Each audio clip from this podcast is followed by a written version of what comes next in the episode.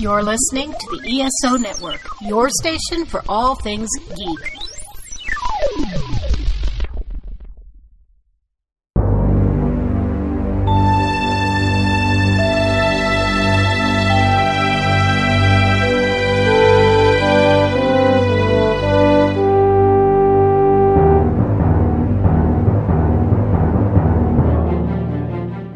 Welcome back to Earth Station Trek, a show where we trek from the early days on NBC to the future on Paramount Plus and everywhere in between. I'm Charles Kelso, and it's my privilege to introduce the Earth Station Trek crew Keith Johnson, Greeting carbon based units. Alan Seiler, Yo. Veronica Dashel, Hi. and joining us again this week, Vandy Beth Glenn. Hello. And welcome back to the show. Thanks for having me back. No problem. Let's move through uh, news and history real quick, then we'll get into our discussion topic.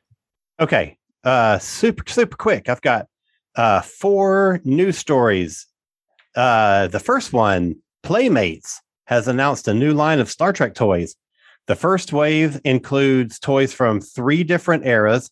Um, there's the original series and its accompanying movies, Next Generation, and Discovery. The first wave includes an 18 inch Enterprise with lights and sounds, a phaser with lights and sounds, uh, a set that includes Kirk, Spock, and Khan from Star Trek II, uh, Riker, Data, and Picard from season three of, well, it's the season three uniforms. Uh, so it's not like seasons one or two, but it could be at any point uh, beyond two. I'm rambling now. and Burnham and Saru in their uh, first two season costumes, not the 32nd century costumes. It's Yeah. very timey wimey. So the the style of these figures is very reminiscent of Playmates '90s Trek line. Yeah. uh, that's something that I never really collected. I, I'm very familiar with them, but I didn't collect any of them. These are a little bit different size though. They're a little bit Mhm. bigger than the '90s line, which was I think five and a half, no four, They're- five and a half inch. there were four and a half. Four. and a- That's really small. Yeah. Yeah. It was uh, 116 scale. And these So new these ones are- are, five inch. Yeah, yeah, yeah, scale. exactly. Okay, so I'm looking forward to that, and I know you are. Yes, Chuck. yeah, it's big news here because we're big into the Playmates toys and Star Trek toys in general. And um, I don't know, we've talked about doing something maybe longer and more in depth on YouTube because that we'll take up the whole show talking about our feelings about the Playmates toys. But looking forward to them. I'm excited they're they're and they're heading in the right direction again. Um, they're they're sort of they don't quite scale with the old Playmates toys. They're a little bigger. I think they're kind of um, splitting the difference between the larger collectibles that like the six inches people collect now and the Yeah. old style. But eh, good news all around. Yes. Absolutely. In story number two, Star Trek Online is launching its new season to celebrate its 12th anniversary, and it features Kate Mulgrew as two different Janeways. That sounds familiar. the Admiral from the Prime Universe and the partially Borgified Marshall Janeway from the Mirror Universe. Ooh. The game, yeah, the game will also feature Mary Wiseman as Captain Killy. I'm excited Wow. about that. And Chase Masterson as Admiral Leeta, Ooh. which is an interesting development. Yeah. Uh, the new scenario carries the same, uh, carry, sorry, carries the name Shadows Advance Hmm. and includes a feature episode called Redshift. Shadows Advance follows the story from the perspective of Admiral Janeway from the Prime Universe, who was retelling the accounts of their actions. And a trailer for the game is available on YouTube, and it looks amazing. I keep meaning to play Star Trek Online, and then I never do. I'm glad. Oh, I've said for years that if I start, I will never leave my house or talk to my friends ever again Yeah. because I will get Mhm. completely sucked in. we'll be short a person on this podcast if she starts playing because she, she gets sucked into things. Yes. But Ja- Janeway's everywhere. She's Yeah, all over the place. Right. I mean, they got her in the studio and they're like, well, let's do this other thing too. And maybe another audiobook and, you know, whatever you can record, we'll record it. I always wonder. You look at a character that starts out as someone such as uh, Jeffrey Hunter as Pike, and you wonder, gosh, what would have happened if he had stayed in the role of Kirk? And you look at all these w- what if castings, and yep, yep. What did I say? You Kirk. said Kirk. Yeah, Pike. Thank you. Mm-hmm. And I wonder. Okay, Alan, you always have to pronounce it for me. The lady who was originally tapped to play Janeway, Jean. Genevieve Bujold. That's another one where, where you wonder, even if she had suffered through seven ye- years of Voyager, would she come back and be so game to doing all these video games and cartoons and stuff like that. So it seems like you get the right person for the right role sometimes. Yeah. Yeah. Yeah, she she- Mhm. she didn't suffer through seven days. Of, no kidding, right? much less seven years of shooting. Okay, since our last recording, a new trailer for Picard season two has come out. And the big story is that we've now gotten our first new scenes with Whoopi Goldberg as Guinan, Woo! which I am so excited about. yes. Yeah. But also interesting to me, we also see a painting in Picard's house of an alternate design of the Enterprise D, or at least of a Galaxy class ship. We assume it's Enterprise D. And I've sh- y'all have all seen the trailer, yes? Yep. Yeah. Yep. Mhm. Amazing. Yes. Yeah. Yeah. All I'm very right, so that trailer is easily found on YouTube, so everyone should go look that up if they haven't seen it already. Yeah. It's really good.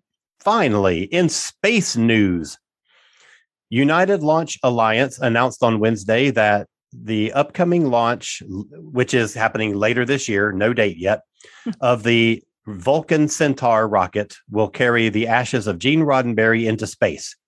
There's a company uh, that called Space Memorial Provider, and the name of the company is Celestis. And they've bought payload space on the flight to carry uh, these ashes. One article says that uh, James Doohan's ashes are also part of this. And one of them, another article hints that Majel Barrett will also be traveling along with this. And the Celestis CEO, uh, Charles Chafer, said, quote, we're fulfilling a promise I made to Majel Barrett Roddenberry in 1997 that one day we would fly her and her husband together on a deep space memorial space spaceflight. wow. Awesome. Yeah. Yeah. I think they said there's 150 different bits of cargo for this for the Enterprise flight, uh, including messages from Star Trek fans. And my understanding, that it's going to be put in a permanent heliocentric orbit somewhere around the sun, so it'll Hmm. be circling the sun for, I guess, forever until the sun expands and burns it up. or until it's or until its orbit decays. right. yeah. Yeah, and I was going to say, I think that's a, a nice thing to mm. have for people who want to have that. But Veronica, do not waste your money on that when I die. I, if once I'm dead, I can wait until the sun I will, expands I and will I put become you in an stuff. enterprise model No, just and ma- and put you on the shelf. do not do that. I'll Nice. wind up at Goodwill. At Goodwill. that would be amazing. Charles, is going to happen. You're going to wake up in 300 years to find out Veronica put you in a cryogenic experiment. Yes. And your tube is inexplicably like 100 light years from Earth, and you're going to be waking up with some. They're gonna, they're gonna need me. It's gonna be perfect. yeah. yeah. All right, that wraps up the news for this week. All right, Keith. Yes, from this week in Trek this week. Yeah, I'll also go through quickly because this is a full week, but I'm going to do just a couple of highlights. But this week in Trek, on the 24th of January, 1944, one David Friedman was born, which would make a good trivia question for some. Yeah, it would. If le- Unless Alan and Charles know who that is. I don't. David Friedman. Isn't he a Star Trek novelist? Yeah, keep going. That's all I got. No, I, I was. I mean, I, the Friedman. I makes me think of Michael Jan Friedman, but he's not related to Michael Jan Friedman, is he? Check this out. Birth name Jerrold David Friedman. Oh, Isn't that wild? yeah. AKA David Gerrold. Wow, I failed that. Yeah. And a Oh. couple of these, I thought I should have saved this for trivia contest. And of course, uh, this is just just a guy who's had so much involvement with Star Trek uh, behind the uh, the trouble with tribbles, more tribbles, more trouble, more trip, more tribbles, more troubles. Also contributed to the script for the Cloud Minders, which I didn't know. For Mhm. those who might remember, that was the episode from the original series with the the two races, one living under the ground in caves, and one of them living in a in a cloud city. He doesn't Um, brag about contri- that one. no, well, here's the other one that he also contributed to, I Mud. Oh wow, yeah. I can see Uh-huh. why he talks about the tribbles so much. yeah. Interesting. He just has, of course, a huge history. He was one of the he was one of the advisors for the TNG. There was several people who were brought in as experts and who were asked to help craft the TNG. A story. One thing I found that was interesting running into him, and I've run into this a million times, is Gene Roddenberry's lawyer. Is it Larry Ma- Maizlish? hmm Uh, he was one of the reasons that Gerrold left, and he said that he just couldn't stand working with the guy. And I'm running to that story a lot about Yeah. that guy, so I got to Yeah. do some deep Mhm. research on him one day. Yeah, so uh, happy birthday to David Gerrold. Another one I have to mention real quickly, also on January 24th, 1967. I was going to try to do a, an impersonation, but I can't because my voice can't get quite that deep. Um, Bill Admiral Friedman from Lower Decks. Anybody Oh, take a guess? okay. Was he born David Gerrold Admiral? Thank you. That's what I was going to I say. was going to say that. Yeah. I don't, I don't remember the actor's name, but I remember the character. Also, think uh, John Jones from the Justice League cartoons. Yeah. Um. I I can picture his face and I can't think of his name. Yeah. To- uh, Tony Todd. No. No, but good good guess. Um, the name that you've seen a million times in a million cartoons, Phil LaMarr. Yeah. Oh, right. Voice right. of everything. I mean, Yeah. just look up his Mhm. IMDb credits. He whenever you need a really deep and solemn voice, he's there. He's he's just done everything. So I think he was Also- Her- Hermes in Futurama. Oh, he may Well, have may I have don't been. know, may have been. Yeah, he's he's got one of those those long lists of people. One other I wanted to mention real quick, moving on, 25th of January, 1975. And again, I sure as heck can't do an impersonation of this one, but Mia Kirshner was born. Hmm. Does that ring a bell? No. Yeah, she was the character everyone hated on the L word. Yeah, which I never really watched. I know of Mia Kirshner also from Defiance. Exactly. I mm. know who she is. Oh, okay. Trek. Amanda Grayson. She's Amanda. Yes. Exactly. That's it. Right. The modern day Amanda. Yeah. Another great actress. She has an interesting role. I really loved her in Defiance. That's a story we've talked about before that I think a lot of us liked. Oh yeah, I love that show. Me too. It was just one of the best I'd ever seen. That was a show that was also a video game. Yeah. Yes, Yes. exactly. Mm. That's the one. Okay, two more that I have to get in because really quickly. I, you know, I've said this so many times. I love going back to people who were born so far ago. This is a trip to me. January 27th, 1912. Ugh. And when I think of somebody going back that far, I'm thinking like the airplane was just out. People didn't have electricity. The car was barely used. No television, no radio. Very few people had the internet. Yeah, exactly. Right. No HBO. Max was a news service. Yeah. And this is a, like Marvel Comics said. This is enough said. Marc Daniels was born. Oh wow. Yeah, one one of the most prolific, one of the big three directors of the original Star Yeah. Trek series. Hmm. And I, what I didn't know, looking at this, is Marc Daniels also directed the first 38 episodes of I Love Lucy. Oh wow. And Oh, of that's course, cool. Yeah, and that's the, and of course, that's Desilu was behind Star Trek and I Love Lucy and Mhm. Mission Impossible. The crossbreeding among all these things makes sense. But uh, Daniels also directed an episode of a series that y'all may be familiar with called The Lieutenant. Mm-hmm. Oh, we know that one. yeah. Yeah, and and I won't go into it, but Marc Daniels um, directed like 14 episodes of the original series. Some of the best ones uh, that Marc directed would be both of the ep- the first the episodes of the Menagerie, which won a Hugo Award in the first one, The Man Trap, um, The Doomsday Machine. Who mourns for Adonais and on and on. Just absolutely a great director. he, Sorry, when you said Uh-huh. who mourns for, and I, my brain. Uh, we know what you were thinking. Because we were literally listening to that on, watching that on TV the other night, and yeah. and uh, two more real quick, and I'm just going to throw it out here. Uh, January 27th, 1940. Um, the second Zefram Cochrane. James Cromwell. James James So- Cromwell. So what you mean is Stretch Cunningham on All in the Family. oh my gosh. Boy, you did take it back. he can't. He can't possibly mean that. Yeah. Yes, he does. it's funny for me. James Cromwell's performance in the movie was just a little. Well, it was different from the one I've seen in the series, so I like him. I don't love it. I actually like him in this one episode. Um, it's I think it's called the um, the Hunted. It's the one where the guy escapes from a penal colony, is basically tearing up the Enterprise, and Cromwell plays the governor of this planet that is just really stiff. And having seen what he did in the movies, it's funny watching him in that episode. Yeah. Uh, Mhm. but great, great actor. Also on 27th January 1958, the second Borg queen. I'm doing a lot of seconds today. Susanna. Susanna Thompson. That Mhm. is correct. Susanna Thompson, who played the second Borg queen, I think to great effect um, in the series, primarily in Voyager. She was also in a, and it was funny at the time, a um, controversial show, was considered controversial, Deep Space Nine. And this is the one where her current incarnation, L- Lenara's Kahn, came to Deep Space Nine to meet Dax, and they fell in love again because they had both been hosts. They had been married as different people, uh, different hosts back in the past. And we find a little bit more about the Trill culture because it was supposedly forbidden for you to have encounters with someone you'd had a relationship with in a past life as a host. Very good show. Which it was is controversial. Hilarious because later Ezri is all over the place. Thank you.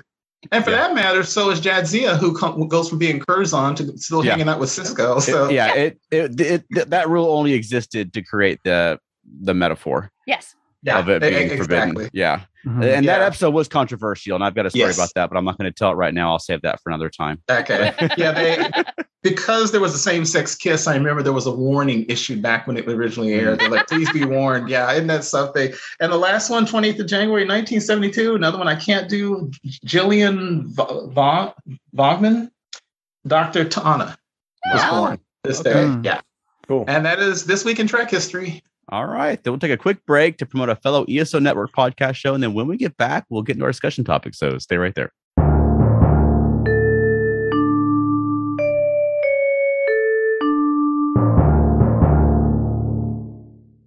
Check out what's been going on with the Pop Culture Cosmos Show and the PCC Multiverse.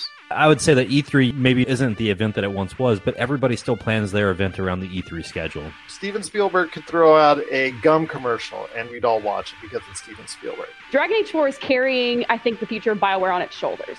That's the Pop Culture Cosmos Show. and the PCC Multiverse. Catch our shows on Worldwide Radio seven days a week and right here on the ESO Network.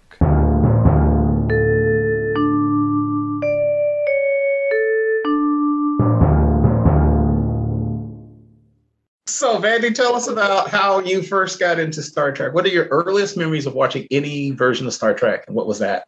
Uh, my first Star Trek was the original series, which I did, which I did not see in first run. I, I, I saw it. Um, it's the sort of thing I, I watched uh, on staticky UHF TV stations in syndication when I got home from school on on afternoons. And so, it, you know, it was catch as catch can. You'd you'd watch Mhm. whatever episode that happened to be airing, and Mhm. uh, and I just ate, ate it up because I've always loved I've always loved science fiction, um, e- even as even as a, a small child. Um, but uh, you know that was before the home video, so I just watched the watched the episodes as I could find them, and as a result, it wasn't until just a couple of years ago that there were two episodes I had still never seen of the original Wow. series. Wow. Wow, what were they? Uh, Catspaw Yep, was I was going to definitely say one about. Catspaw because the You Keith was you could go way. without seeing that. Sorry. It was informative. that's essential. viewing. I like That's essential viewing for Veronica, right, Veronica? Yeah. It is. It's my favorite. And and the the other one I think was for the world is hollow, but I uh, have Ooh. and I have touched the sky. Yeah. The the one where McCoy got a, a girlfriend. Um, yeah. Why? but but um, having said that, there are also others that that were not very familiar to me when I, I I've been doing a, a chronological rewatch for the past several years, Oh. and uh, when I got through. Uh, I forget the title, but it was the one where where there was a a, a, a woman who couldn't speak, and she's The empath. yeah. right. Okay, yeah, and Did it, you like the empath? it was informative. Same rating as Catspaw. it's actually it's actually on my list of least. I know. That's liked one of the Star first Trek things episodes. we ever talked about when we were putting the podcast Yes. together. It was that I like the empath and Keith does not. Yeah. Keith Yeah. wins this round. I'll find someone else who likes it. Uh, but then, of course, uh, when the next generation came on the air, I was very excited because I had this this uh, childhood history with the series, with the original series, and then I, I loved the next generation even more. And uh, and then I just I kept watching. I watched Deep Space Nine, and I loved that even more. Um, and then Voyager came, and and it became your favorite. I waited for something better. so not a fan of Voyager. and then Enterprise came, of course, in the in the new in the new millennium, and and I was still waiting. oh come on! I No, love I'm- Enterprise. I'm with you there. Um, but then um, now I'm now we're in the current era of Star Trek, and I'm I'm very happy with the shows that we're getting. oh, good. So the, Yeah. So the newer shows you like better than Voyager and Enterprise? I frankly think Voyager is. Uh, well, I, I, I don't even make much of a distinction between Voyager and Enterprise in my mind. Basically, I think everything that Brannon Braga put his uh, put his fingerprints on is not going to be very good. Mm, Um, I know there's a difference of opinion about that, but that's just Sure. yeah.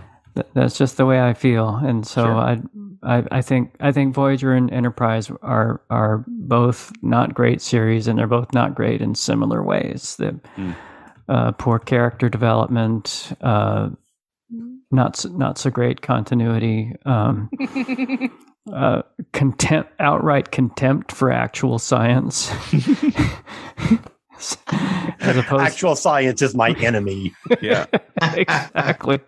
Well, at least they didn't have red matter. So- Yeah, Voyager and Enterprise were my least favorites for a long time. Lately, I've been Mhm. coming back around to Voyager over the past year or so, but um, not not really Enterprise yet. I, I, I did just complete my own uh, in my chronological rewatch. I I just completed my watch slash rewatch of Voyager, and uh, there were there were some nice surprises. One one thing I I I realized is that Tim Russ plays a really good Vulcan, Oh man, that's he's, true. He's the standout of Yeah. that cast, I think. Yeah. and so it was it was a it was a delight to get to know that character. That's cool.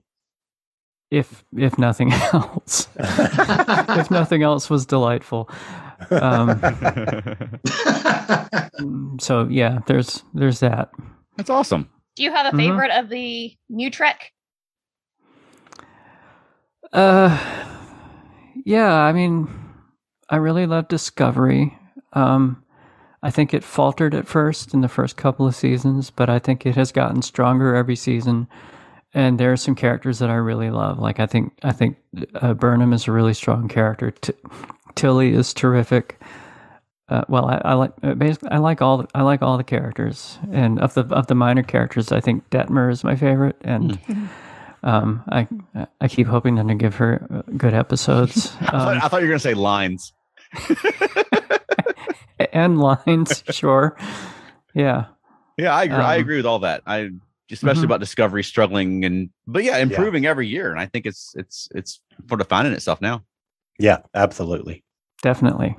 I think it's I, I I think it's interesting, and I think it's good that you actually don't like Voyager, just like Charles likes the Empath, and I don't. Yeah, Um, we sometimes talk about stuff that we when we were kids because I watched Star Trek since I was seven, and I remember watching that episode, "The Savage Curtain" from the original series. It's the Mhm. one where they're fighting all the reincarnations of evil people in history. And I remember at the time that the incarnation of Surak said something I didn't like Abraham Lincoln. Abraham Lincoln, right? and Genghis Khan and all this stuff. And I remember that the when I was a kid, I didn't understand this, but the incarnation of Surak said to Kirk, "We did not know Earthmen in my time. I am pleased to see there are differences." And as a kid, I don't know what that means. But again, of course, he was talking about IDIC because you have different Hmm. strengths and different weaknesses, and you make something greater. So it's always great, I think, when you find people who don't like the same stuff we like, because I would struggle for talking about the empath for an hour, but it's good knowing that Charles could.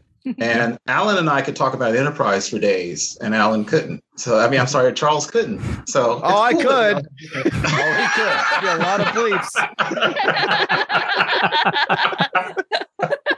You will come around one day. Pro- Yes. Probably so. Probably so. I mean, it's Star Trek. You can't resist it. Yeah, yeah, that's that's that's very true. Well, welcome back to the show, Vandy Beth. It's great to have you back. Thanks for having me back. Now, uh, for our discussion topic this week, this was one that Keith brought to us, and it's one that he originally pitched as a question of the week, but we thought maybe it needed a little more time than that. And it was how would you populate a Starfleet Academy series? And I wanted to go ahead and throw out a spoiler warning just in case for Mm. Discovery season four and the first season of Prodigy, because there may be some relevant things that are going on in those shows that get brought into this conversation. So if you're sensitive about those spoilers, be aware of that. But Keith, I was going to throw it to you first since you brought it to us. Yeah, the reason I was thinking about that is one of my favorite episodes of TNG is the first duty. And for those who may not remember, that's the episode where Wesley Crusher is now at the academy after years of trying to get in. And there's an accident. And long story short, he and Tom, I mean, uh, Nick Locarno and Tom other people- yeah, I Tom mean, Ferris. practically, yes. yeah, Yeah. Basically there's a cover up and a lie it turns out that the accident was caused by one of their teammates who was just a little who wasn't ready for this moon, forbidden maneuver they did and just looking at that made me think so much about what would a starfleet academy be like um, and then there's another episode that i really don't like and help me with the name guys it's the one where ironically where wesley meets um uh, it's the one where wesley goes to test the academy and he doesn't I- make it what's that Mhm. one called I love. Okay, um, I don't remember. It's it's the next to the last one in season one, yeah he meets Mordock or no, not next to last. It was like toward the end of season one. Yeah.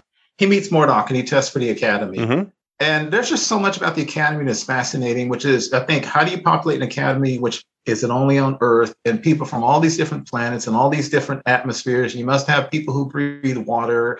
And then there's the whole thing about, yeah, I even think of it stuff like, okay, so many times in the original series, sometimes you see like they'll go to a planet and like, there was a horrible episode with Dr. Pulaski. where She was telling one of her medical attendants how to make a splint, which I just didn't understand. And then you just, I sometimes wonder when you're in Starfleet Academy and it's on Earth, do they do they have a program where they like throw you on a desert planet for six months so you can learn to live without technology? You know what? Uh, Starfleet would probably trick you into thinking you've been on a desert planet for six months. Yes. And then at the end, they're like, "You've passed the test, cadet." Exactly. exactly. So I was just always curious to see how do you make what you want to be the best of the best, and how would you do that without it turning into a CW show? Oh, Sorry, Veronica. that was my plan. oh no! A whole bunch of pretty people bed hopping. No. No, No. no. Well, go ahead with that, Veronica, because you yeah. Why don't you? are the one of Yeah, us who are into CW shows. yeah probably. yeah so um i mean because that would pull in a completely different audience and yeah it would be a lot different from what star trek would be but Uh-huh. um and this is not necessarily a good example because it was not on the cw but uh the chilling adventures of sabrina that's kind of and and that It not is. like Whoa.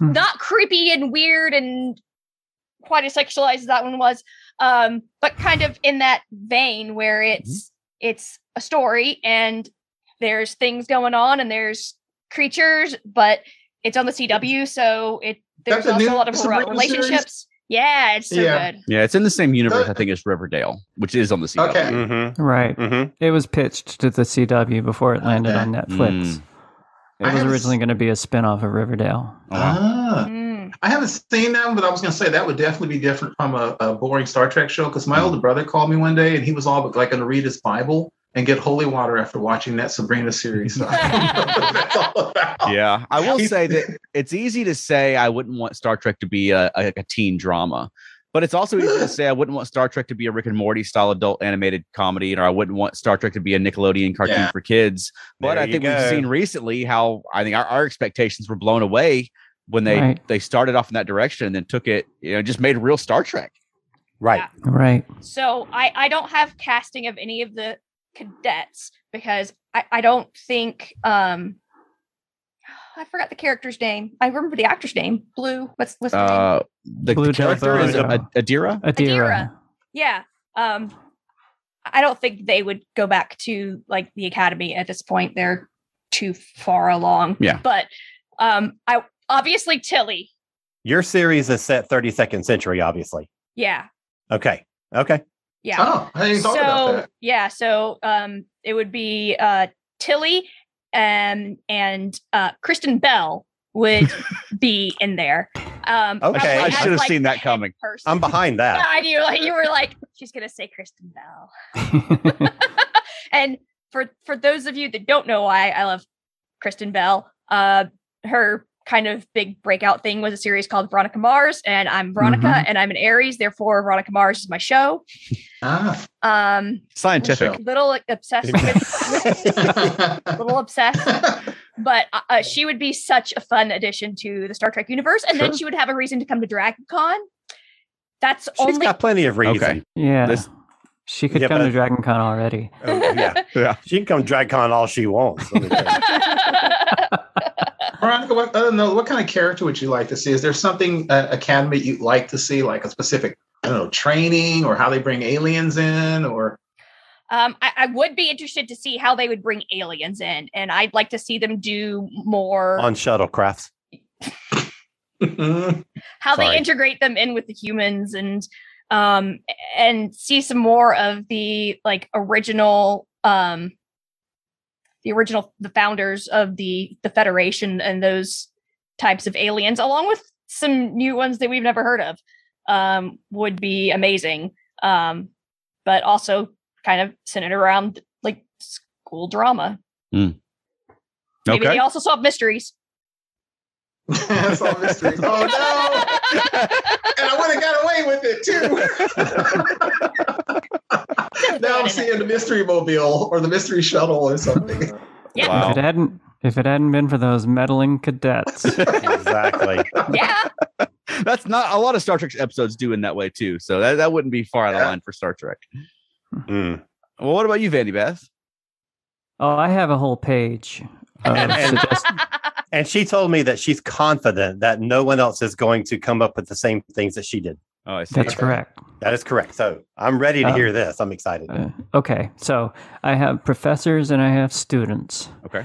Uh, first of all, the commandant of the Starfleet Academy. I also set mine in the 32nd century because, because like Veronica, I understood the assignment. Um, Chili, obviously.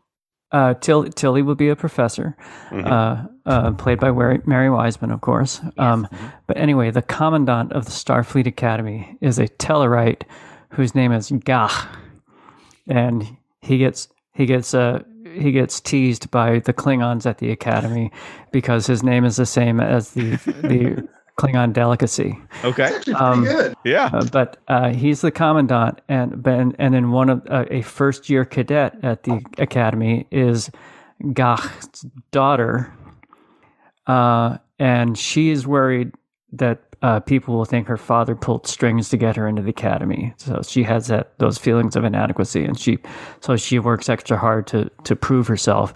Um, but uh, this way, by having two Tellarites at the academy, it opens the door for for uh, for the franchise to give the Tellarite species the same sort of uh, multi-season, multi-episode saga that Klingons and Ferengi have already gotten. Yeah. Uh, and they're they're a, a founding member of the Federation, so I feel like that they're they're they are long overdue for getting that treatment. Quick question: With Yes. this is being a Star Trek character and her father, do they get along? No, of course not. Okay, good. Well, first of all, they're Tellarites. right. I just wanted to make sure. Right.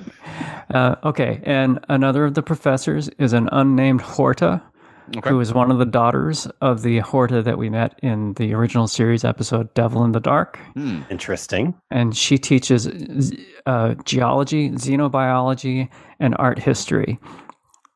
okay, Wow. that's a great Uh, combination. You have I was going to say this. geology just to be funny, but And I would never uh, thought of art history. she um she can't walk or manipulate objects because of her shape, like humanoid species. So she uses prosthetics and other assistive technologies. Uh, and so her story arcs will be metaphors for people who are disabled in, in our own society, which I think is, is valuable. And she will be played by Ron Perlman in lots of rock makeup. Um, You could also have a theme where every now and then people are, people will see like a, a hole in the wall because she got frustrated and just burned her way through. That's true. She doesn't have to. Exactly. make her own doors. Yeah. Okay, and then another another first year cadet. We have a Vulcan who is one of six siblings, and uh, he and he and each of his siblings are all an equal number of years apart in age. Uh, and his name and his name is Spoke. Um, And Spoke suffers from a rare Vulcan form of bipolar disorder, which means on some days he's as dispassionate as the next Vulcan, but on others he's pulling pranks and he's subject to fits of giggling. Um, and in one episode of the first season, his fa- the, Spoke's family will kidnap him and send him to Camp Kolinahr to try to try to, to purge him. Uh, and his fellow cadets will come on a rescue mission uh, because they believe he's fine just the way he is. uh, Like and the- Yeah. my suggest my suggested actor for that is uh, a young uh, young actor named Jake Choi, who was on a recent failed sitcom called Single Parents. Um, but I like him. I like him a lot, and I think he'd be good at this. That's cool. Um, okay, and another of the professors is Lieutenant Aditya Sahil, who was Mm-hmm.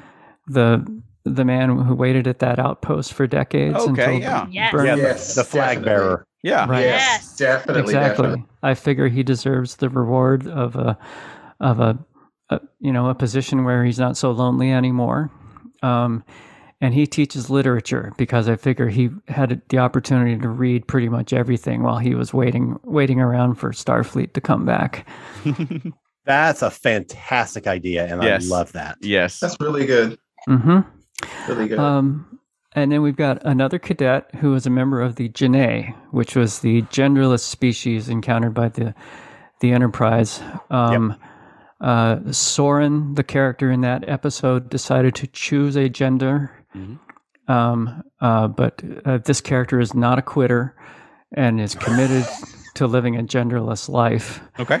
Um, and um, this character's name is Pat. And um, uh, even though Pat is genderless, uh, they are not um, asexual or aromantic. So uh, their storylines will be about how they navigate, you know, uh, dating and basically having a social life while not having a gender, which Okay. um, and uh, I thought maybe Demi Lovato, if they're not if they're not already too big, they're a non-binary actor and singer. Um, Yeah. who might be interested. I'm disappointed that it's not played by Julia Sweeney. Well, you're gonna have to live with that disappointment. Uh, then I've got Tilly, of course, coming over from Discovery, and and then finally the Doctor, the doctor, the doctor. the EMH from Voyager. Excellent. Yes. Uh, he would still be around. He could still be played by Robert Picardo. yes. Um, and I have several roles in mi- in mind for him. He could be either the head of Academy Health Services, uh, he could be an instructor who teaches health or field medicine, or he could be the dean of the Starfleet Medical School, which I figure shares the same campus as Starfleet Academy.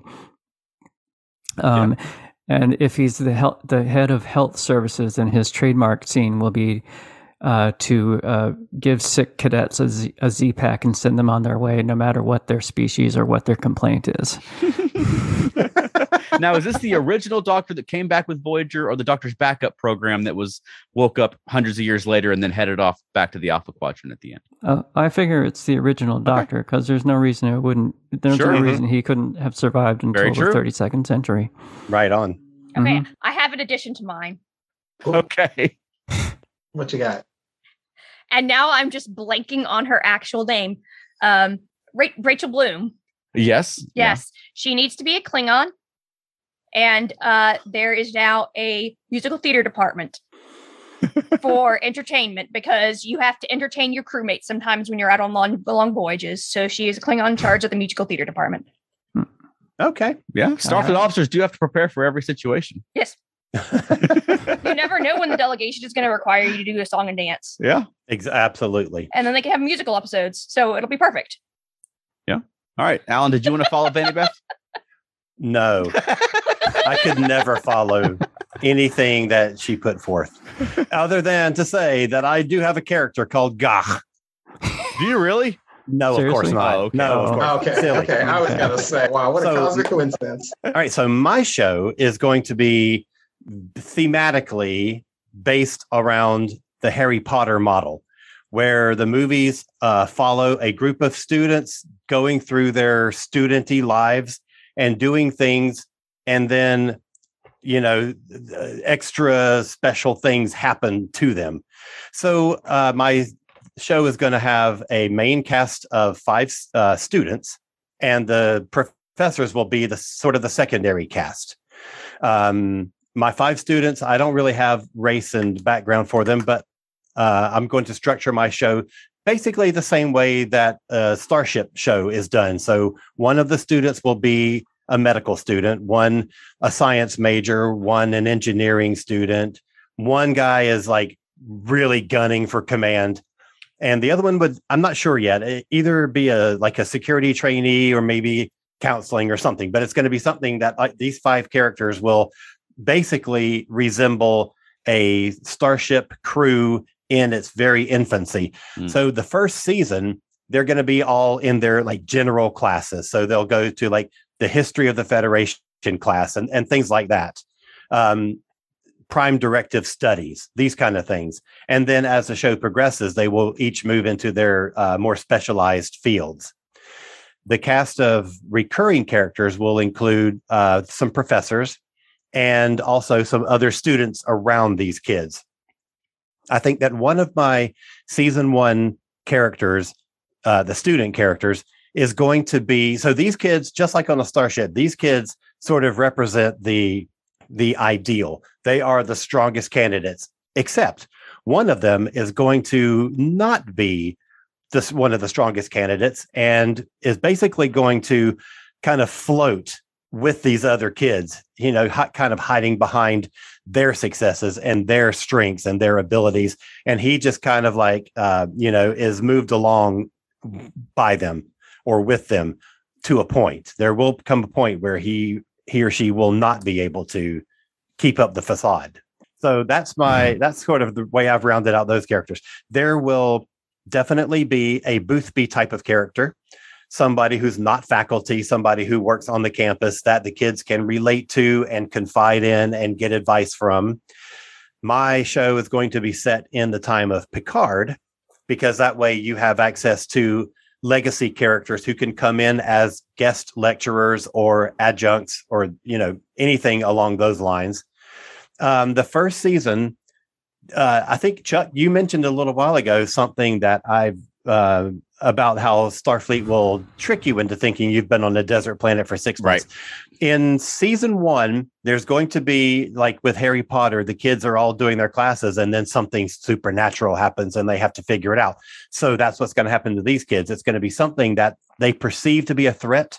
Is something that they have to investigate and clues are laid and they find out all this stuff like a like a conspiracy kind of thing only at the end of the season to find out that it was a test Hmm. one of my favorite episodes that keith mentioned a little while ago is the one where Wesley goes and does his sort of entrance exam to the academy, and they set up all these little things, you know, like meeting the one guy with the web fingers and all that Mhm. stuff to find out if you can figure out a way to interact with these people and to further your, you know, how you react to these kind of things. So I would definitely have that kind of thing. Second season, something similar would happen and it would develop into a big thing, but it's not part of the curriculum. It's something that's actually happening and they have to figure out. And so at first, of course, they think, oh, this is just another test. It isn't.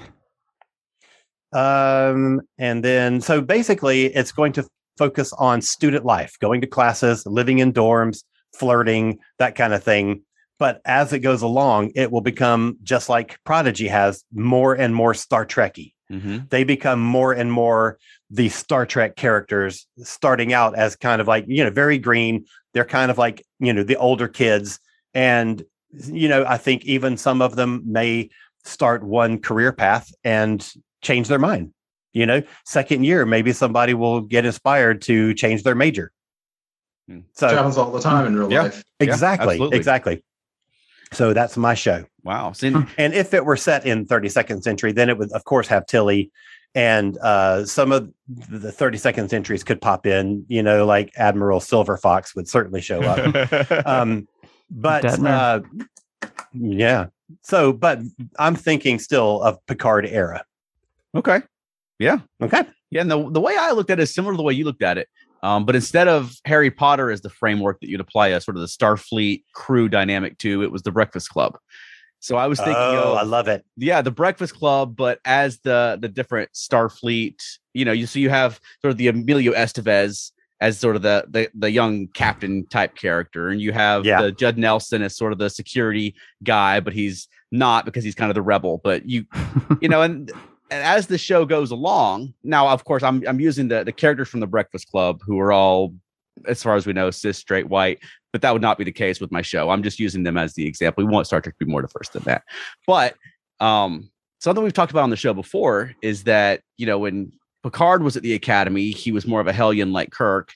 And when Kirk was at the academy, he was a, a grim bookworm. So I thought it'd be fun to play with the expectations there. And as you're we are watching the show and expecting the Emilio Estevez type character to become the Kirk, or he's competing with the Judd Nelson character to become the Kirk, and then it's the um Anthony. I just blanked on his name. Anthony Michael Hall. It's the Anthony Michael Hall character who eventually sort of emerges and um, you know, as the characters grow and change, you know, Mhm. maybe the Emilio Estevez, Estevez character becomes more of a Picard as the show goes on, and you know, the Anthony Michael Hall character becomes more of a Kirk. Because I think you could play a lot with folks' expectations because you go into the show Mhm. Mm-hmm. having an idea of these Star Trek archetypes already, and I think that there'd be a lot of fun things that you could do with that as the show develops. Sure. Yeah, it's a great idea. Yeah. And a, a transporter accident might merge all the characters into one. They get as well. Tuvixed at the end. yeah, perfect.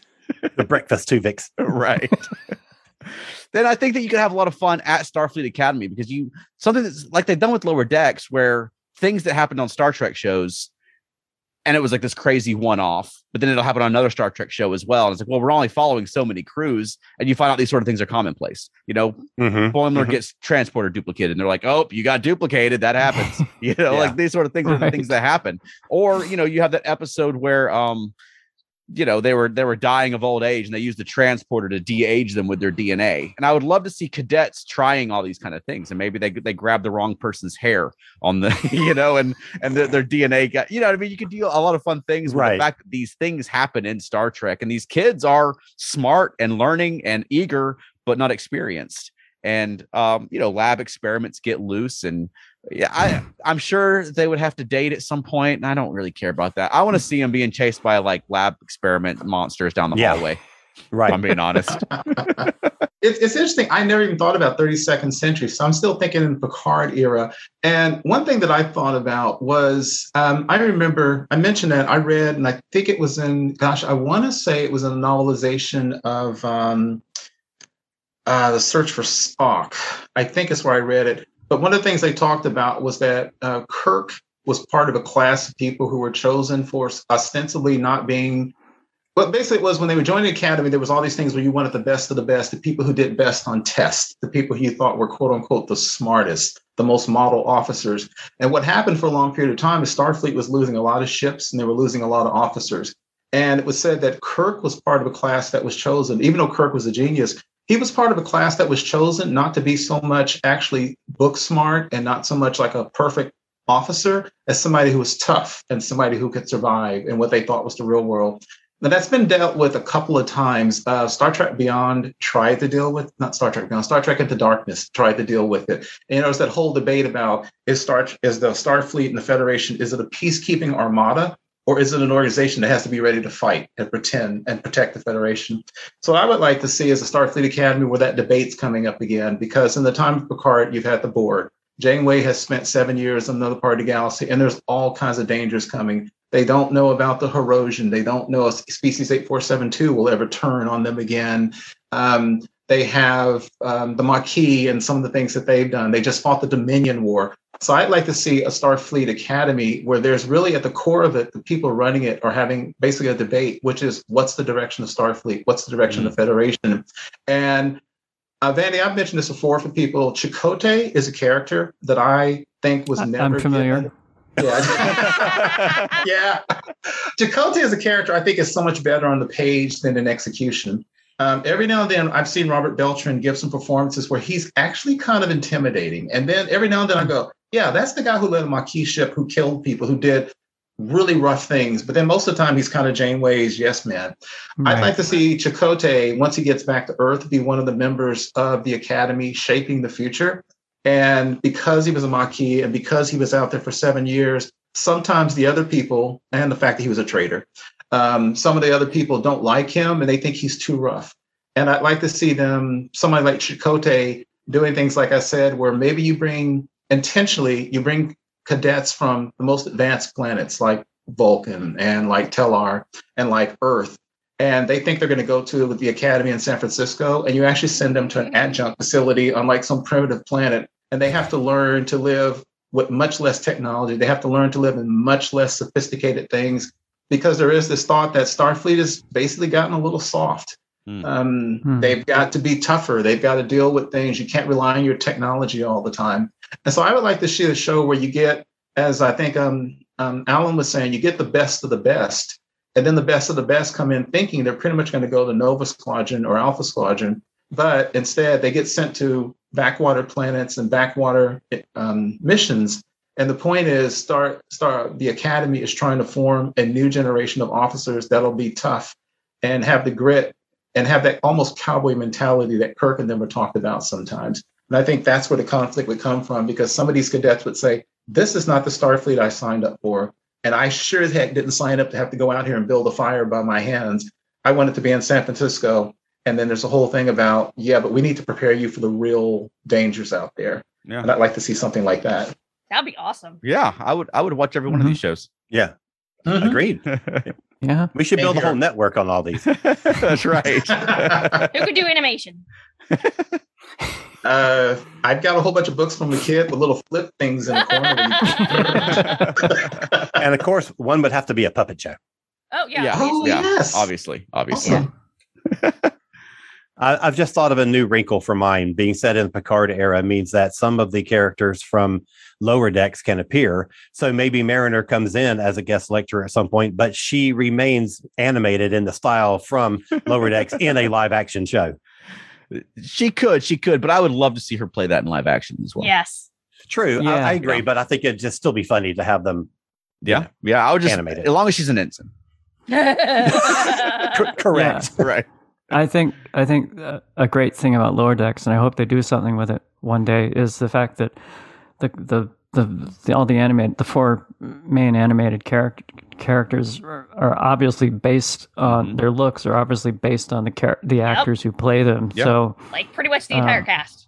you I would love to see like a short tr- a short trek or something where where it's live action, but it's all those actors as their characters from the Agreed. from lower Yeah. decks. Or even just when they finally get to their final episode, just do a live Yeah. action episode. Which would Absolutely. be fantastic. Because it can't Yeah, be a coincidence that I mean, almost every character on the show looks like their character. Yep. Which is not often the case in Mhm. cartoons. No. No. All right. Well, I think those are good suggestions. I think I hope hopefully Alex Kurtzman listens to this podcast because I think we've pretty much given him all of his options for for a Starfleet Academy series. When does it debut? I'm I'm ready for it. I I, I don't know. I'm having trouble keeping up with the real debuts. Yeah, true. Truth. All right. We'll take a quick break to promote a fellow ESO Network podcast show, and then we'll be right back.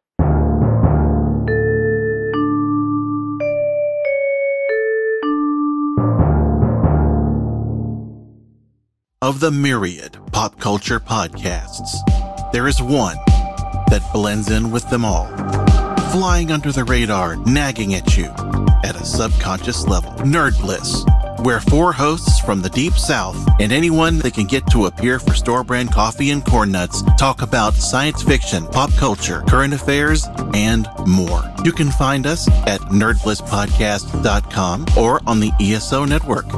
Nerd Bliss. It's one word.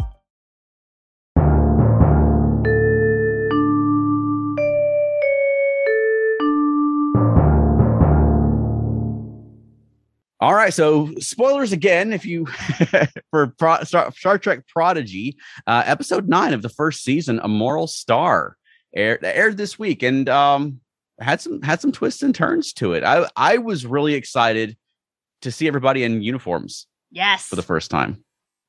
I like that. I like the uniforms. They look they look like cadets uniforms, but Yeah. they also Yeah. look like Starfleet uniforms. Yeah, And yeah. And, and that's Totally. kind of why I gave the just in case the Prodigy spoiler warning going into the, the Starfleet Academy series because it looks like we may be getting a Starfleet Academy series developing on the Protostar. I mean, you've got the- Yeah. the, the kids now wearing basically what looks like cadet outfits, and then Janeway, when she first introduced herself, was a training hologram. I wonder if Janeway has the capability of just being a mobile Starfleet Academy for these kids. That'd be Yeah. interesting. It's Yeah. very possible. yeah, this looks like it. yeah uh, I mean, it looks like Yeah. it's headed in that direction, and it's it's. I love how, and I've, I've I say this every week now, so it gets boring, but it, it just becomes Star Trek year every week, and I know they're doing it on purpose. Um, but it, it's a lot of fun, and I like seeing them, you know, becoming a crew. And this week they, you know, had to make the hard decision to go back to Tars Lamora and basically give up their ship. They had a plan, but you know they're they're risking their ship to to save these people. But the plan was what was great about it. First of all, I mean, it was one of the elements that was great about it. First of all, they did decide to go back. And that's a huge step for Mhm. this little pack of renegades who were just trying to get away from the thing that they have been a captive to their entire lives, Yeah. basically. But they also went in with a plan. They didn't just go in and say, well, this is something we have to do and we have to help, you know, do whatever's going to help those people. But they came in with a plan Mm-hmm. to even if the plan didn't work, at least they went in knowing we have this plan that we're going to go in with, and you know we have a chance, Mhm. and that brings them together as a crew. Yeah. Yeah. hmm And that rang true for me too, because while they're they're not experienced with Starfleet matters, but these Right. kids have been living basically on their own in harsh conditions for their, their entire lives. You Yeah. know, these kids are Right. survivors. Yep. They're resourceful. Yeah. Exactly. Which is what their the the um Keith's plan for Starfleet Academy was trying to do. Get resourceful Yeah, cadets. that's right. Yeah. Yeah, there you go. Recruit at Tars Lamora, Keith. There you go. Awesome. Well, Vandy Beth, it's been a, we we talked to you about uh Prodigy uh way earlier on in the season. How how have you been enjoying it so far since then? Oh, I love it. I, I think it. uh, I think uh, you said it gets Star Star Trek here every episode. I don't know about that, but I I do think it it gets better every episode. Okay. Um, and I I really enjoyed this episode when I uh, when I finally got to it. I mean, I I went to Paramount Plus and I Mhm. at first I got a I got a trailer for Big Nate instead, and so I went and watched an episode of Big Nate first. So uh, that was that whole thing. But- So at least that worked.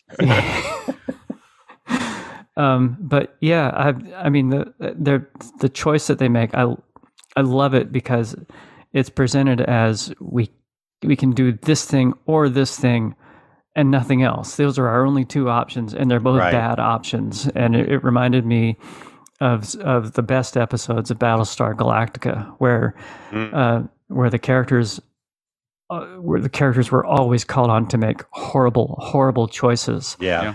uh, um, and and we got that here, and and that, that just makes for such good fiction, Mhm. and and it it made this story just just so great. Yeah. Yeah. I loved that that they recognized this is our Kobayashi Maru. Yeah. hmm One of the things I like with um, with Dal, it was really interesting that Dal pretty much said from day one, "I'm I'm the captain." He just kind of took the seat and said, "I'm the captain." And every now and then, you see the people. Yeah, a couple of the early episodes, the people were looking at him with almost humor, like, "Okay, you think you are." And then, in a lot of ways, Gwen was quicker on the uptake to respond to it. And when they had the scene where Janko Ken was the one who said, basically, this is a horrible idea, but let's go for it. And then Dal just walked out of the room. At first, I thought, oh, I hope they're not going to do that to him again. And I was pleasantly surprised to see that he has matured because he was thinking like a captain, where he said, if it was me, I'd go back in heartbreak because he was saying heartbeat because he was saying how, how hard it was to get away from there. But I love the fact that he said, if it was just me, I'd go back in heartbeat. But Yeah. what he was saying was, I'm afraid of sacrificing my crew for this mm-hmm. mission. That's a Yeah. captain. And I love that. absolutely. Yep. 100%. Yeah. I mean, we've seen that so many times going back to Kirk, you know, he goes into his quarters, he goes somewhere and he think about it. And I, I love that, that Gwen talked to him and basically said, yeah, we're all in this together. So I, I love that. Um, he is showing the seeds of being a captain, especially for people who just took a ship. Something else I like was very interesting. When the thing started, they were all there were several of them were about, well, we don't know about this federation, we don't trust this federation. And I thought it was really interesting now that they were kind of like, hey, let's go to the Federation for help. I love mm. that that their, mm-hmm. their their attitudes have kind of sort of changed. But they make a very good point. Well, we got this proto protostar engine. If, if we can get to the Federation, but how long would it take any help to get back? And that Yeah. that tough decision they had to make. Yeah. Uh, and it is okay. Did I miss this? Is this the first time that they showed that Dal's what I thought was his braid or whatever is prehensile? no, yeah, this, Prehensile, yes. I, I hadn't noticed that before. So I Oh, was I missed that. surprised to see it holding tools. right. yes. Yeah, Gwen was surprised too. Yeah. she kind of goes, oh, I, I- oh. I enjoyed that a lot. Yeah. Yeah. Yeah, if it weren't a kids show, Just, I won't. Fi- I won't finish that thought. That's good because the edit hammer would be coming down. One thing they did I thought was interesting is I've always had in my notes, I like Murph, but I was always wondering what was Murph going to kind of contribute. And I- Exactly. And then, and I was like, and I was always like, you know, what's going to confound it? You know, I was going to, it's one of those things where a show like this, when you've seen so much like, oh, Murph's going to be a long lost prince or Murph's going to talk one day or something weird's going to happen. And then when they use Murph to, with the, to cover up the protostar, I thought, wow. And he's still just doing it. He's just chilling out. I thought that was fantastic. I They saw a fooled me with theory. I saw a theory online that the entire Protostar crew got two fixed into Murph, and that Oh my gosh. and then Oh. Holo Janeway will have to separate them and kill Murph. Oh no, She'll do it. she will. Will. She has a track record. uh, yeah, I thought their plan was was cute. I, I um, I, I mean, I'm liking the Diviner too as a bad guy. I he, he'll have moments where you think maybe he's about to be sympathetic, and then no, he, he doesn't. Yeah. He just continues being Yeah. evil. But he kind of he kind of has a Gul Dukat thing going on where Yeah. Mm. yeah, I think they could potentially develop him further. I, I'm ready though to find out what the flipping secrets are. Me Because I, too. I hate with the I will tell you, no, I won't. Like God bless. Right. Yes, yes, yeah. And he obviously has a deep knowledge and hatred of the Federation and Right. Starfleet and the Federation. So now, like, what happened at the Federation? Is it something almost akin to Picard and Picard's anger with Starfleet, where they didn't save the Romulans? Hmm. Um, that, that somehow the Federation, in his mind, abandoned his people, and that's why he hates them so much, or not save his people. I think if Protostar came back in time and did something something something related to that happened to his people. Mm. Failed to say I don't think they destroyed them, but maybe failed to save them, or who knows. But the Protostar's tied into the history of his people, I'm sure. Oh, definitely, Yeah. because he Yeah. says this ship is our salvation. Yeah. What he means by that, no idea. But No. so there is some tie to that. Yeah. I think Yeah. Star. I think Starfleet shot his dog. that, that could be. That could If be. that's the case, then I go. hate Starfleet too. then you got a John Wick situation. Charles, it's funny you said that. Shot my dog. Charles, it's funny you said that because in my notes I had the same thing, which was I kind of want this storyline to be ended after the first season. Um, I don't want to go a whole nother season wondering what's the diviner secret and stuff like that. I kind of like to start Yeah. understanding. Same. Well, just on? remember the first season is still 11 more episodes. Yeah, so they got time. No, that's good. That's I mean, Yeah. if if there's a six month break between them, it really doesn't matter much to me if they call it season one or the second half of season two. But I think I these writers they they seem to be pretty savvy. So I think that we'll Yeah. get some answers next week, and there will be a turn in the agree. storyline. I think we'll get Mhm. some answers next week. Yeah, well, they're not gonna yeah they're gonna give you Well- everything, but they'll give you something. Then don't forget my prediction the end of next week, episode 10, the first half of the season is over, and that's when Chakotay shows up. I would love to see It might be. It might be. Might, might, You might be. I'd my my hope that. now that we've seen them in uniform, my hope is that you know they'll Janeway will officially make them cadets and they'll start having Starfleet Academy training. It'll just be regular like Yeah. cadets but on the move. And then at some point, Chakotay will show up and being a Starfleet captain.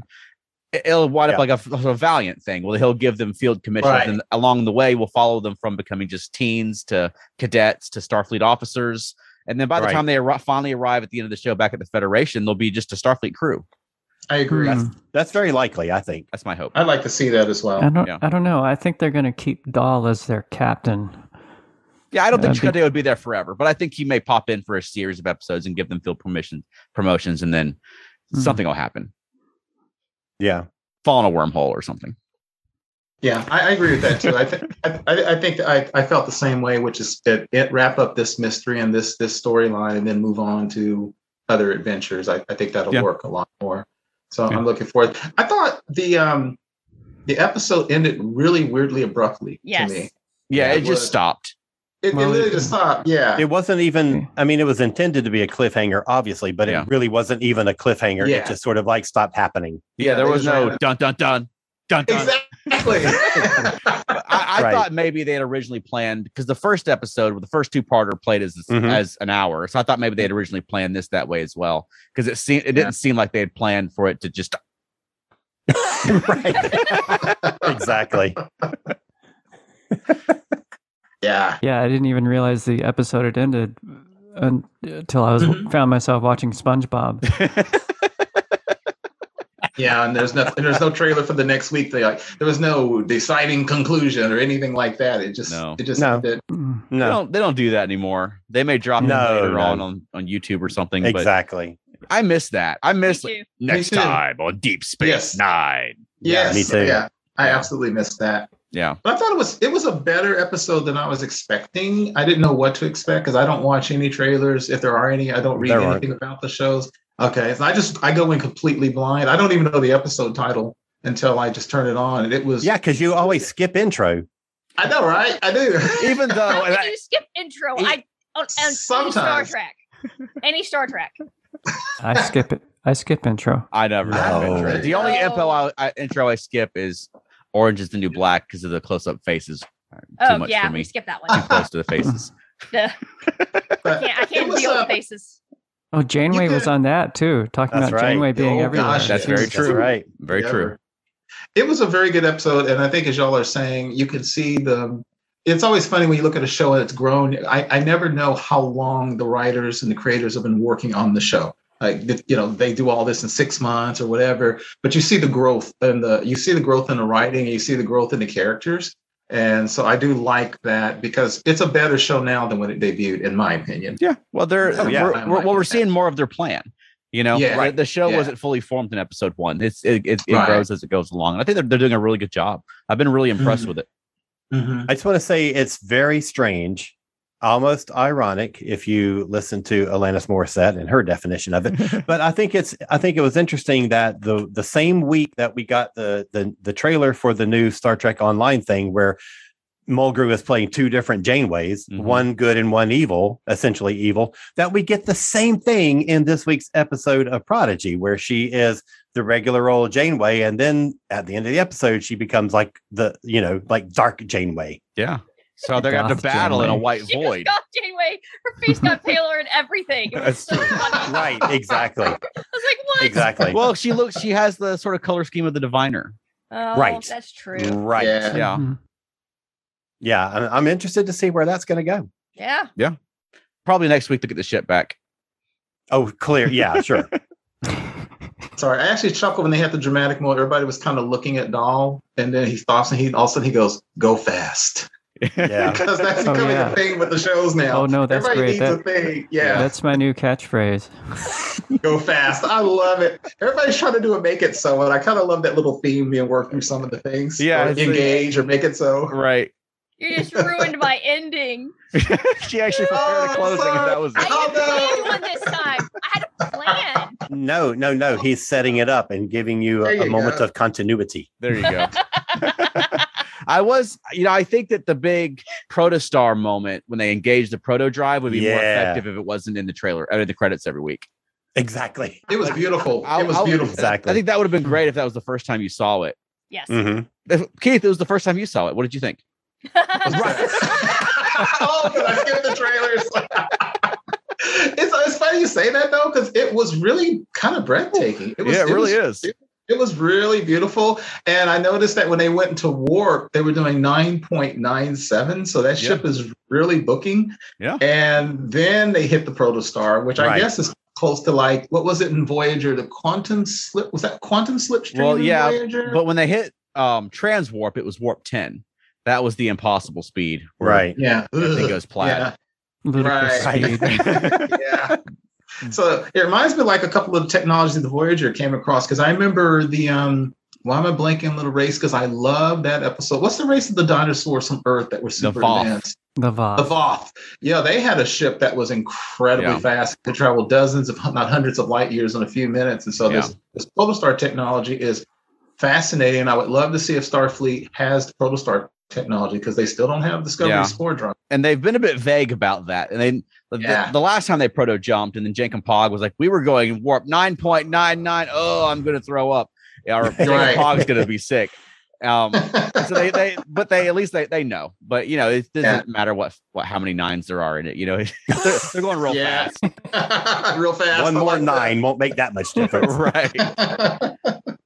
I thought all the the all of the shit porn this week was really really nice. Yeah. Uh, not only the you know going into ludicrous speed, but everything about the ship coming back to Tars Lamora and it and being tractored in and then it Yeah. maneuvering around and landing and all that kind of stuff. I thought was so nice. Oh yeah. But y'all really y'all know how much I love ship porn. So and the know. gentle landing looks better than the crash landing. So it's not a skid. That's not what it's you Right. know, but it, it still has that sort of awkward struts like Voyager had, where you feel like it should tip Yeah. forward.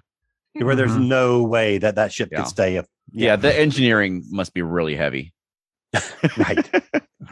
Uh, and I am uh, still a little annoyed that the proto star is so small. That if not only Yeah. is it the size of that proto engine, but now it fits inside a Murph, inside a Zero. It's like, Agreed. small, small. Right, right. Is it literally just the star, or was that more of the engine components? that I took think they out? just took the star out and put it in Zero. I mean, Murph. Well, both. I think Murph. I think they told Murph to eat it. And Yeah, Murph came back out and they put Murph in zero. that's actually a really good theory. I think. Yeah, that's probably, what you're probably is. right about that. Oh, I don't Yep. think they put Murph in zero. I think they just They recreated It was a Zero. duplicate repli- Zero. replicated You're right, Zero's right. That's suit. right. That's Right. true. Right. You're right That- about that's that. That's what I meant. the Yeah, magic 3D printer. Yeah. I thought it was interesting because Zero made a comment about the joke was, uh, you know, that he made a comment about, oh, is that joke pointing to the fact that basically Zero is terrified if anybody sees him in his form or their Mhm. form because, well, Zero knows what'll happen if anybody sees Zero's real form. Yeah. All right. Well, uh, Vandy Beth, where can people find more of you? Uh, I tweet at uh, Red Velvet Cakes on Twitter. Uh, I guess that's the only place I could tweet. Um, and on uh, I'm on Facebook at Vandy Beth Glenn, and um, the only interesting thing I'm doing really doing there is um, I've been reviewing the uh, Billboard Hot 100 Top 10 lists uh, from 1970 through uh, the current decade. I'm doing is the first decade of this century, um, and I I I re, reprint the list from each week of of that decade, and I include I include uh, links to the, the YouTube the YouTube recordings of those songs. Wow. And Yep. we And what what year are you up to now? 2003. Three. Mm. Seven years to go because you're not going to do the 2010s, are you? I will definitely not do the the, the, the following decade. I mean, this has been quite an undertaking. When you did the entire 70s, I was like, oh, this would be so fun to do the 80s. And you said, no, I'm not going to do the 80s. And then a couple of weeks later, you launched in the 80s. So this been a, it's been so much fun to follow. Uh, I'm glad you're enjoying it. I'm enjoying it too. Andy, was there a was there a song that you were um, maybe surprised about that, that you liked from the old days? Maybe you didn't something you didn't pay much attention to, or maybe haven't even heard of because you're talking all the way back in the seventies. Um, I would say the the the the biggest the biggest thing I I wouldn't call it a surprise, but it was just something I didn't know before before I re I, I went through the '70s top tens was uh, uh, Marilyn McCoo.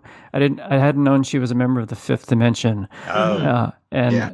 and I had I just hadn't realized how beautiful her voice is. She has a, uh, such a such a beautiful voice, Mm. um, and th- that that has been um, that that was one thing that that was a really nice surprise f that I got out of the '70s rewatch. Uh, Ah, Dis- you- disco was as bad as I remembered it. if you haven't seen the, the documentary Summer of Soul, then definitely. I was watch just going to say that. right? Have you seen it? I haven't, but it's I Oh my got it- gosh. You It's on gotta one of my watch it. stuff in Hulu. Um, I was going to ask you this after we finished recording, but um, Okay. Yeah. So uh, uh, Marilyn McCoo and Billy Davis Jr. They are on the show, and they performed with Fifth Dimension at Summer of Soul, and Mhm. uh, Questlove sits them down, and they watch their footage from 50 years ago for the first time. They've never seen it before, and it is amazing. It Yes, sounds Their, amazing. their reaction to seeing themselves. Yes. Oh, it's so Wow. wonderful. Okay, cool. All right. Well, Alan, where can people find more of you?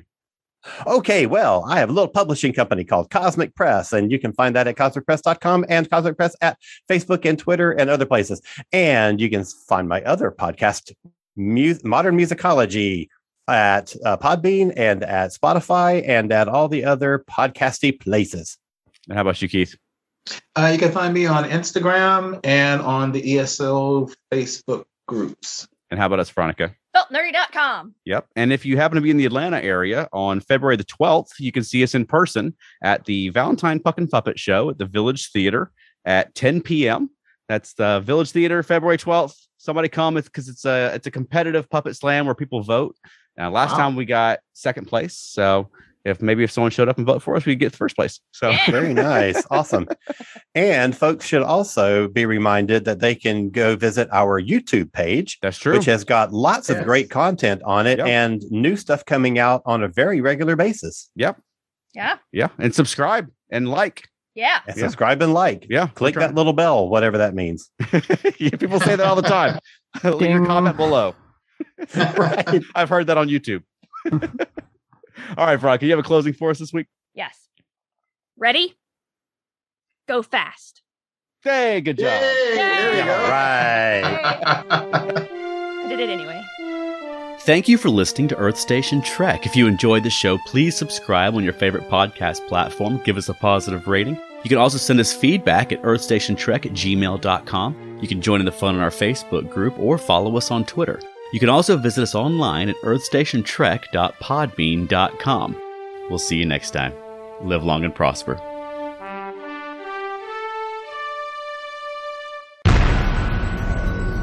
This has been a broadcast of the ESO Network. Be part of the crew and help support our shows by donating to our ESO Patreon or by shopping at the TeePublic store, which can all be found at www.esonetwork.com. The ESO Network, your station for all things geek.